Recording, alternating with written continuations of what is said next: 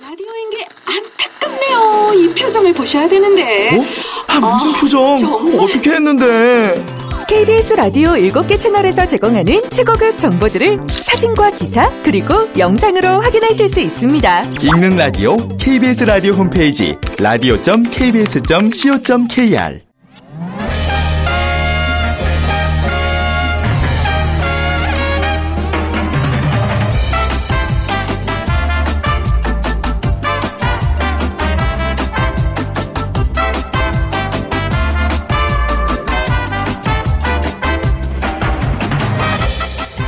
안녕하세요. 빅데이터로 보는 세상 아나운서 추인경입니다. 어느새 2월도 며칠 남지 않았네요. 지금 캠퍼스 주변은 새학년 준비에 한창일 텐데요. 중고등학교 학생들은 지금 봄방학 기간이고요. 대학생 새내기들은 신입생 오리엔테이션, 그리고 재학생들은 새학기 수강 신청으로 분주한 시기입니다. 신입생 오리엔테이션 하니까 음주 강요로 오리엔테이션의 의미까지 퇴색되기도 했는데요. 하지만 이제 이 산무 시대 무알코올, 무사고, 무박 이런 신입생 환영회의 새로운 문화가 점점 확산된다고 합니다. 앞으로는 부모님들의 걱정 좀 줄어들 것 같은데요. 잠시 후 세상의 모든 빅데이터 시간에는 달라지고 있는 대학 신입생 오리엔테이션에 대해서 알아보고요. 또 친구가 대신 출석해 주는 대출이 대학 시절의 낭만인 때도 있었지만 요즘엔 빛의 속도로 클릭을 하는 광클 수강 신청이 필수라고 합니다. 빅데이터가 알려주는 2030 핫트렌드 시간에는 신학기 수강 신청 트렌드에 대해서 얘기 나눠보겠습니다. 자, 이제 빅퀴즈 드려야죠. 요즘 청년들을 얘기하는 신조어들이 많은데요. 일본 사토리 세대에서 시작된 말로 높은 청년 실업률로 이미 좌절한 청년들이 희망도 의욕도 없이 무기력해진 모습을 이야기합니다. 무엇일까요? 1번 소녀시대, 2번 달관 세대, 3번 삼국시대, 4번 황금시대. 방송 들으시면서 정답과 함께 다양한 의견들 문자 보내주세요. 오늘 당첨되신 분께는 3만 원 상당의 문화상품권 드립니다. 휴대전화 문자 메시지는 지역번호 없이 샵 9730, 샵 9730번입니다. 짧은 글은 50원, 긴 글은 100원의 정보 이용료가 부과됩니다.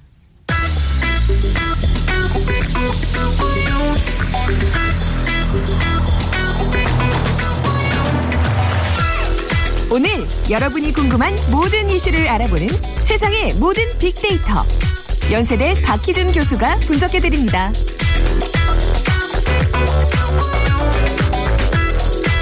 궁금했던 모든 화제 이슈와 인물들을 빅데이터로 분석해보는 시간 세상의 모든 빅데이터 연세대학교 정보산업공학과 박희준 교수와 함께합니다. 안녕하세요. 네, 안녕하십니까.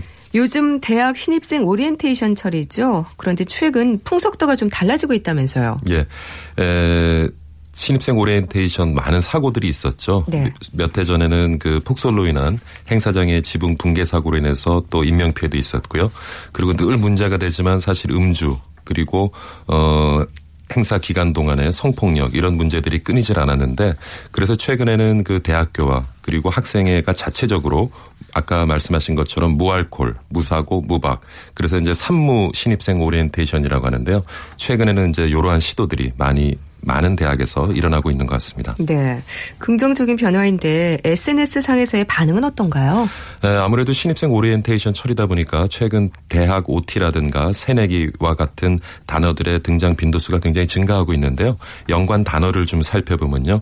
어, 대학 OT와 같은 경우에는 1위가 여전히 또 술이었습니다. 그리고 2위로는 선배, 이벤트, 수강 신청, 설레임, 두려움 이러한 단어들이 에, 높은 순위에 위치해 있었고요. 네. 새내기와 관련되는 연관 단어로는 선배, 교수, 동아리, 공부, 취업, 전공 뭐 이런 단어들이 높은 순위에 위치해 있었는데 아직까지도 그 대학 OT 하면 많은 그 분들이 술을 먼저 떠올리고 그리고 선배와의 관계를 먼저 떠올리는 게 아닌가 하는 생각을 해봤습니다. 네.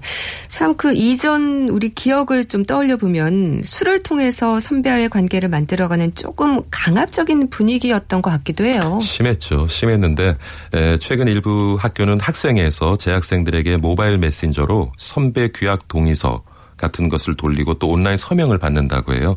어, 거기에는 신입생 오리엔테이션에서 선배들이 지켜야 할 지침을 이제 에, 그 서명을 통해서 숙지하도록 하는데요. 그리고 행사장에서 선배들의 어떤 강압적 행위를 또 감시하기 위해서 일부 그 재학생들을 보듬이 역할을 하는 재학생들을 아. 지정을 해서 행사 기간 동안 또 그런 에, 여러 가지 부작용들을 방지하는 그런 일들도 하고 있고요. 네. 그리고 뭐 앞서 말씀하신 것처럼 아무래도 이제 무알콜 오리엔테이션을 선언하고 있는 그러한 대학들이 늘어가고 있는데 그러다 보니까 어그 신입생 오리엔테이션 기간을 굉장히 짧게 잡는 것 같아요. 이전에는 뭐 짧아도 1박 2일 길면은 2박 3일, 3박 4일까지도 잡는 경우가 흔했는데 최근에는 이제 무박을 하거나 아니면은 오후부터 시작해서 1박을 하고 그 다음날 오전에 짧게 끝내는 그런 행사를 이제 학교 내에서 네. 많이 진행을 하고 있는 것 같고요. 근데 의외로 학생들의 만족도는 굉장히 높은 것 같아요. 에, 그리고 뭐 성폭력, 안전교육과 같은 신입생 오리엔테이션 이제 필수 코스로 자리 잡아가고 있는 것 같은데 이전에는 이제 뭐 마시고 먹으면서 그리고 이제 아이돌이 등장하는 행사도 굉장히 많았어요. 네. 그래서 그런 행사 중심으로 이제 어, 신입생 오리엔테이션을 했는데 이제는 대학생으로서 꼭 에, 숙지해야 될 그런 사항에 대한 교육 중심으로 오리엔테이션이 많이 진행되고 있는 것 같습니다. 네. 참 이렇게 변화하는 학교도 있지만 그래도 또 아직도 이전 신입생 OT 문화를 이어가고 있는 학교들도 많긴 하죠. 아, 그럼요. 그런 시도가 있기는 한데 아직까지 그래도 대부분은 이전에 그런 이제 음주 가 이렇게 빠질 수 없는 그런 이제 신입생 오리엔테이션을 진행하고 있는 것 같고요. 네. 뭐 우리 많이 경험했었잖아요. 그 막걸리 사발식 같은 거 그냥 아, 사발 사발, 안에다가 사발식이나. 막걸리에 각종 술을 넣고 뭐 또 고추장까지 심지어 넣어서 예. 또 선배들이 호통을 치고 또 신입생들은 박수를 치면서 그 술 마시는 그러한 문화를 기억을 할 텐데 아직까지도 그런 문화를 계속 답습하고 있는 곳도 있고요. 최근에 이제 문교부 지침 으로 인해서 대학들이 에, 되도록이면 학교 내에서 행사를 갖도록 하고 있거든요. 그런데 일부 학생에는 학교 내에서 행사를 가지게 되면 여러 가지 또 학교로부터 제약을 받는다고 해서 학교에 통보하지 않고 학생이 네. 자체적으로 또 외부에서 행사를 갖는 그런 것도 여전히 존재하고 있다고 합니다. 네. 참 설렘과 기대, 기대가 좀 가득해야 될 신입생 오리엔테이션이 스트레스로 다가온다면 좀 문제가 아닐까 싶은데 긍정적인 변화가 좀 필요할 것 같습니다. 근데 뭐 이제 번화가 시작되고 있으니까요. 많이 기대를 해볼 만하고요. 네. 그리고 이제 신입생들 이게 새내기라고 하죠. 대학에 들어오면서 대학 생활에 대해서 무엇을 생각하고 뭘 꿈꾸고 있는가를 제가 SNS 그 빅데이터 분석을 통해서 좀 살펴봤는데요. 대학 생활과 관련된 그 연관 단어로는 성적이 제일 높은 순위에 위치해 있었어요. 그러니까 새내기들도 대학 들어가서 어떻게 좋은 성적을 만들고 그 다음에 졸업을 한 이후에 어떻게 취업해야 될까에 굉장히 고민을 많이 하고 있는 것 같고요. 그 다음 순위로는 좀 예외적인 덕질이라는 단어가 올랐어요. 덕질이요? 예, 그러니까 자기가 원하는 것을 찾아서 사실은 이제 고등학교 때까지는 굉장히 입시 중심의 교육을 받고 억눌려 있다 보니까 자기가 하고 싶은 거를 못했던 것 같아요. 그래서 대학에 와서는 자기가 하고 싶은 것 을 찾아서 거기에 몰두하는 그런데도 많은 관심을 가지고 있는 것 같고요. 그 다음 순위로 올라오는 것이 인간관계입니다. 그러니까 에, 사실은 그 입시 교육을 받으면서 사실 많은 경험을 하지 못하고 그러한 상황에서 좀 이렇게 환경이 다른 그런 친구들을 대학 가서 많이 만나다 보니까 많은 친구들이 또 인간관계에서 어려움을 겪는 경우도 있고요. 그러다 네. 보니까 그 문제에 대해서도 굉장히 관심을 많이 가지고 있는 것 같아요. 이전에 뭐 소개팅, 미팅, MT 이런 것들이 굉장히 관심사였는데 그런 것들은 연관 단어 에서 자취를 감춰버렸습니다. 아, 그렇군요. 교수님께서는 사실 오랫동안의 교직 생활을 하시면서 많은 예. 대학생들을 지켜보셨잖아요. 그렇죠. 대학 생활을 앞둔 신입생들에게 해주고 싶은 조언도 많으실 것 같아요. 뭐 사실 저희 학교에서는 지난주에 이제 오리엔테이션을 했는데 거기서도 제가 이제 얘기를 했습니다마는 에, 새내기들 그리고 새내기를 두고 있는 학부모님들께 좀 오늘 몇 말씀을 드리고자 하면요. 어, 많은 대학 생활을 시작하면서 많은 새내기들이 아까 그 SNS 분석에서 본 것처럼 성적 그리고 취업에 굉장히 많은 관심을 두고 있거든요. 네. 근데 제 생각에는 사실 그 대학에 들어오기 전까지 입시교육 체제에서 많이 억눌려 있어서 다양한 경험을 하지 못했어요. 그래서 대학 생활을 통해서는 그러한 되도록이면 좀 다양한 경험을 하기를 바라고요. 그러한 경험이라고 하면은 뭐 여행도 굉장히 좋은 대안이 될 수 있을 것 같은데 근데 여행은 아무래도 이제 비용이 예, 동반되다 보니까 간접 경험도 굉장히 중요할 수 있잖아요. 그래서 독서를 좀 많이 했으면 좋겠어요. 아, 독서. 예, 근데 최근에 보면은 독서량이 굉장히 줄었거든요. 네. 저희가 인터넷 모바일을 통해서 굉장히 단편적인 지식을 많이 예, 습득을 하고 있지만 이렇게 책 읽는 그런 시간을 투자하는 학생들이 많이 이제 줄어들고 있는데 제가 좀 부탁을 하자면 뭐 전공 서적뿐만 아니라 정치, 경제, 사회, 문화, 역사 다양한 분야의 뭐 직접적인 경험이 힘드니까요. 비용이 수반되니까 독서를 통해서 많은 간접 경험을 했으면 어떨까 하는 말씀을 좀 드리고 싶고 그다음에 좀 신문 좀 봤으면 좋겠어요. 신문이요. 네. 아. 그러니까 앞으로 뭐냐면 자기가 가지고 있는 역량, 자기 전공 분야의 역량을 무엇과 연계시키고 어떻게 포장해서 가치를 만드느냐 이것이 굉장히 중요한 경쟁력이 될 것 같거든요. 네. 그렇다면은 일단 우리 사회가 어떻게 돌아가는지에 대해서 좀 관심을 가지고 이렇게 좀 살펴보는 노력이 필요한데 최근에 뭐 신문 거의 안 보죠. 그러니까 스마트폰 예, 포털에. 올라는 아주 단편적인 기사들만 접하곤 하는데 네. 그래서 좀 신문을 좀 보면은 한 4년 동안 신문을 보면 굉장히 에, 그런 어떤 마- 많은 분야의 역량이 좀 상승될 것 같고요. 그 다음에는 좀 모르겠지만 연애도 좀 열심히 했으면 좋겠어요. 그러니까 왜냐하면 네. 연애 중심에는 사랑과 배려가 있지 않습니까? 근데 이게 대학 들어올 때까지 입시 때문에 부모한테 사랑만 받고 뭐 누구를 사랑해보고 누구를 배려해보고 이런 경험을 못하고 살아왔단 말이에요. 네. 근데 아까 제가 말씀드린 것처럼 앞으로의 경쟁력은 내가 가지고 있는 것과 무엇가를 연계시키고 그것을 어떻게 포장해서 가치를 만든 그러니까 그 중심에 소통이 있단 말이죠. 그리고 소통의 중심에는 사랑과 배려가 있고요. 그래서 우리가 뭐 연애를 하면은 어, 저 이성이 원하는 게 뭘까를 고민해 보게 되고 그게 배려 아니겠습니까? 네. 고민해 보게 되고 그리고 내가 조금 손해를 보더라도 내가 더 주게 되고 뭐 이런 훈련을 저는 연애를 통해서 할 수 있다고 생각해요. 뭐 연애 꼭 좋은 결과가 있는 건 아니지만 또 안 좋은 결과가 있더라도 그런 경험도 필요할 거고 그래서 독서를 많이 하고 연애를 많이 하자. 네. 모르겠습니다. 일부 또 학부모님들은 오늘 방송 들으시면서 또 불만 있으신 분들이 계시겠지만 그러니까 제 말씀은 소통하는 방법을 좀 배우자. 그리고 주변에 관심을 갖자. 그 얘기를 좀 드리고 싶습니다. 좋은 말씀인 것 같아요. 사실 음 저만 해도 대학교에 들어갔을 때 이제 해방이다는 생각이 많아서 다양한 경험들을 했었는데 예. 요즘 대학생들은 들어가자마자 들어오자마자 성적, 좀 성적 취업, 관리예요. 공부에 다시 예, 몰입을 해서 예. 그런 부분에서 참 안타깝다는 생각을 많이 하실 것 같습니다. 앞으로는 저기 100세 시대입니다. 그리고 재작년에 나온 유엔 보고서는요. 네. 지금 신생아들의 평균 기대 수명치가 120세예요. 그러니까 지금 뭐 앞으로 5년, 10년 근데 요즘 대학생들을 보면요. 주변 동료 1, 2년 선배 어떤 스펙을 누가 쌓았냐 여기에 그냥 단기적인 관점에 함몰돼 가지고 네. 멀리 보지 못하는 것 같아요. 그래서 조금 멀리 보는 관점을 가지고 사실 그때는 뭔가 실패를 해도 그 실패가 우리 인생에 미치는 파급 효과가 굉장히 적잖아요. 네. 그러니까 그때는 다양한 경험도 해보고 다양한 실패도 해보고 그래서 조금 인간적으로 단단해지는 그런 시간이 되기를 바랍니다. 그러니까 좀 사회를 보는 눈을 좀 키워나가는 그런 시간이 됐으면 좋겠다는 생각이 듭니다. 예. 자, 지금까지 세상의 모든 빅데이터 연세대학교 정보산업공학과 박희준 교수와 함께 했는데요. 감사합니다. 네, 감사합니다.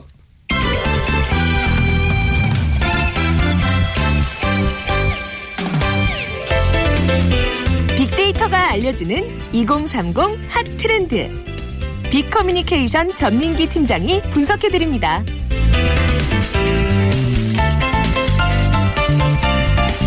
빅데이터가 알려주는 2030 핫트렌드 빅커뮤니케이션 전민기 팀장과 함께합니다. 안녕하세요. 네, 안녕하세요. 반갑습니다. 자, 빅퀴즈 전민기 팀장님 다시 한번 좀 네. 해주시죠. 이 요즘 청년들을 이야기하는 신조어들이 많은데요. 그 중에 하나입니다. 일본 사토리 세대에서 시작된 말인데 이 높은 청년 실업률로 이미 좌절한 청년들이 희망도 의욕도 없이 무기력해진 모습을 이야기하죠. 네, 이것이 무엇일까요? 1번 소녀시대, 2번 달관세대, 3번 삼국시대, 4번 황금시대. 네. 자, 방송을 들으시면서 정답과 함께 다양한 의견들 문자 주시기 바랍니다. 휴대전화 문자 메시지는 지역번호 없이 샵 9730, 샵 9730번입니다. 짧은 글은 50원, 긴 글은 100원의 정보 이용료가 부과됩니다. 대학생들이 이 수강 신청 때문에 고생을 많이 하는 시기가 바로 2월 말이죠. 네, 그렇습니다. 이제 이 수강 신청 위해서 인터넷이 빠른 어떤 컴퓨터실로 달려가는 대학생들이 많아지는 시기인데 매년 뭐 두 번 그렇죠. 2월하고 8월이면은 대학생들 사이에서 쉽게 볼 수 있는 장면들인데 이 시기가 되면은 수강 전쟁이라고 불릴 정도로 여기에 참전하는 학생들 때문에 이 PC방이라든지 컴퓨터실이 아주 인산인해를 이루곤 합니다. 네. 그래서 이제 막 고등학교를 졸업한 대학 새내기라든지 뭐 예전에 이제 수강 신청하셨던 우리 어르신들은 원하는 과목 선택해서 듣는데 왜 이렇게 수강 전쟁이 일어나지라고 의문이 들기도 할 건데 어 제가 이제 주변에 대학생들 많이 최근에 보고 있는데 보면은 이 수강 신청하는 날은 그냥 하루를 빼놓고서 아. 네 하루 온종일 그냥 여기에 매달려 있더라고요. 말 그대로 수강 전쟁이 되는 거네요. 네네.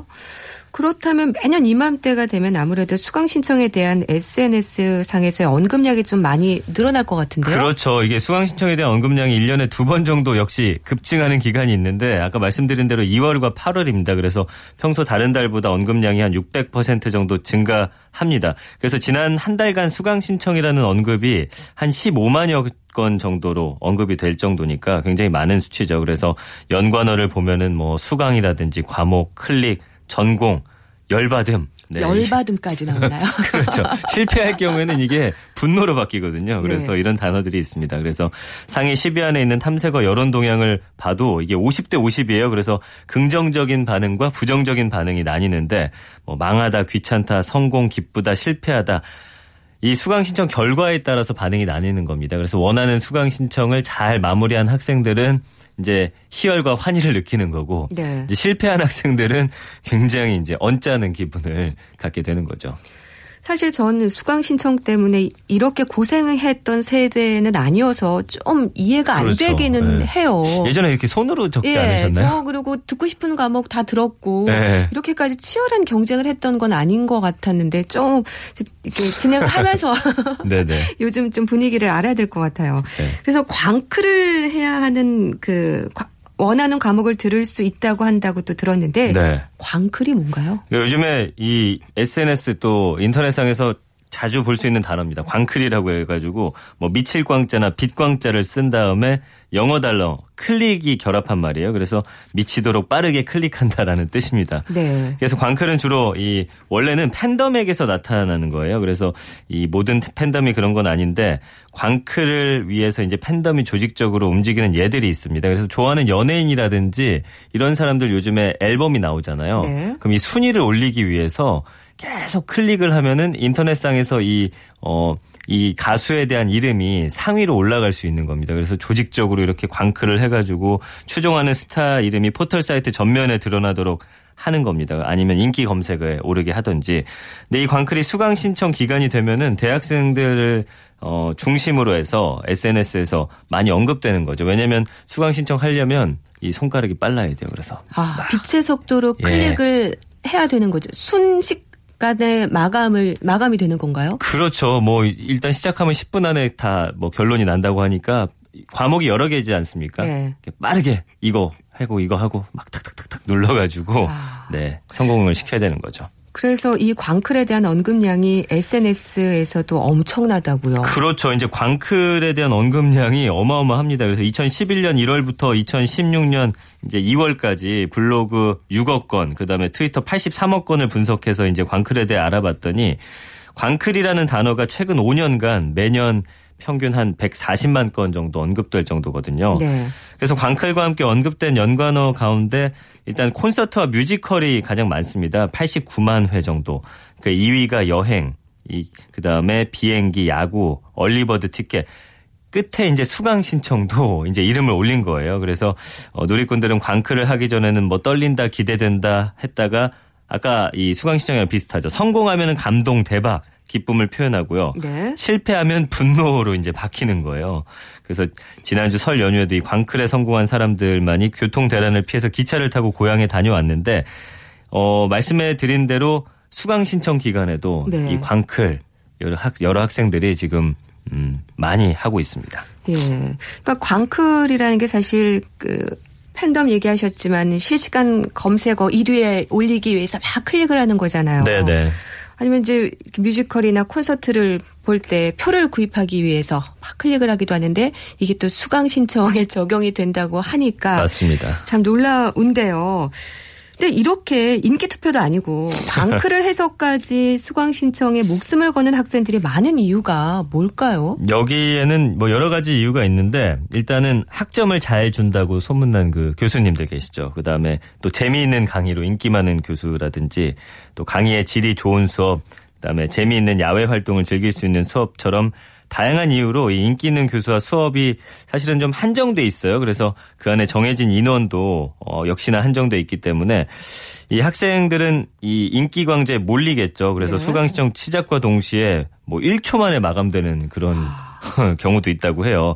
그래서 학년이 올라갈수록 자신이 원하는 그 시간표를 짜기 위해서 뭐 여러 가지 꼼수를 부리기도 하고 그다음에 머리를 짜내기도 하는데 이제 막 대학에 입학한 새내기들은 뭐 꼼수는커녕 어떻게 해야 알찬 시간표를 만들 수 있을지 지금 고민을 많이 했을 겁니다. 네. 새내기 여러분들은 좀 겁도 나실 것 같아요. 사실 이런 경우는 학점을 잘 준다고 소문난 교수도 알아야 되고 미리. 그렇죠. 재미있는 강의, 강의로 인기가 많은 교수님도 알아야 되고. 맞습니다. 사전에 철저한 조사를 통해서 네.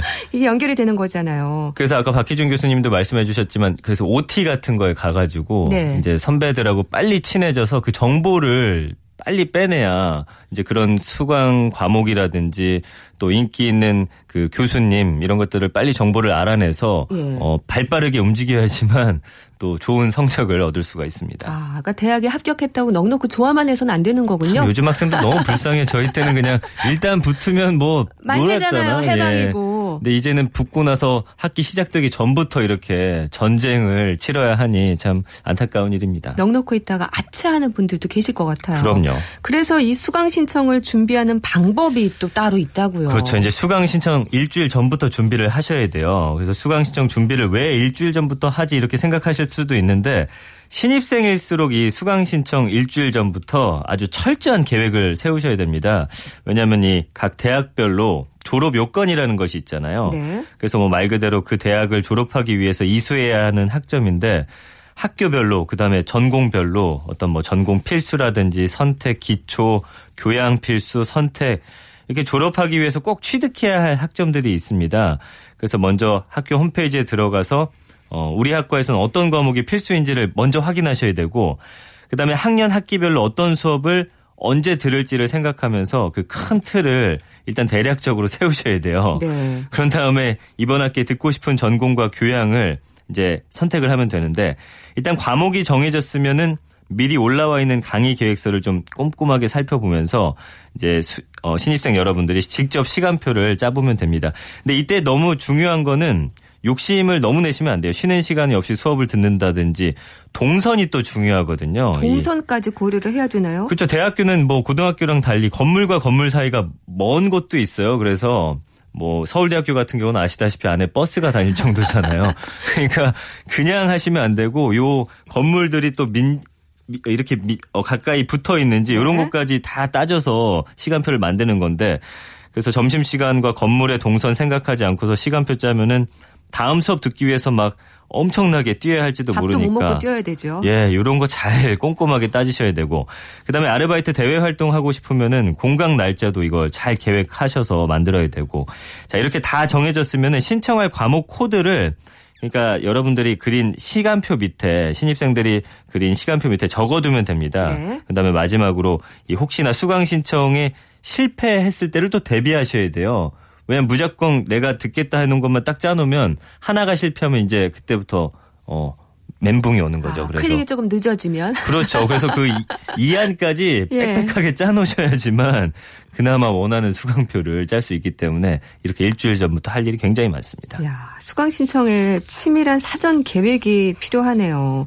자, 이렇게 계획을 철저히 세우고 수강 신청 당일이 되면 이제 어떻게 되는 어떻게 되는 건가요? 자 이제 굉장히 어 전날 잠을 푹 주무신 다음에 컨디션을 좋게 끌어올리셔야 됩니다. 손가락이 빨리 움직일 수 있도록. 그런 다음에 철저하게 계획을 세웠으니까 수강 신청 날 계획한 시간표에 맞춰서 클릭만 하면 되는데 이게 사실 이야기만 듣긴 쉬워 보이지만 이 클릭 이 어떤 전쟁 대란으로 불린 만큼 진짜 정신없고 긴장되는 시간이라는 사실을 아셔야 돼요. 그래서 네.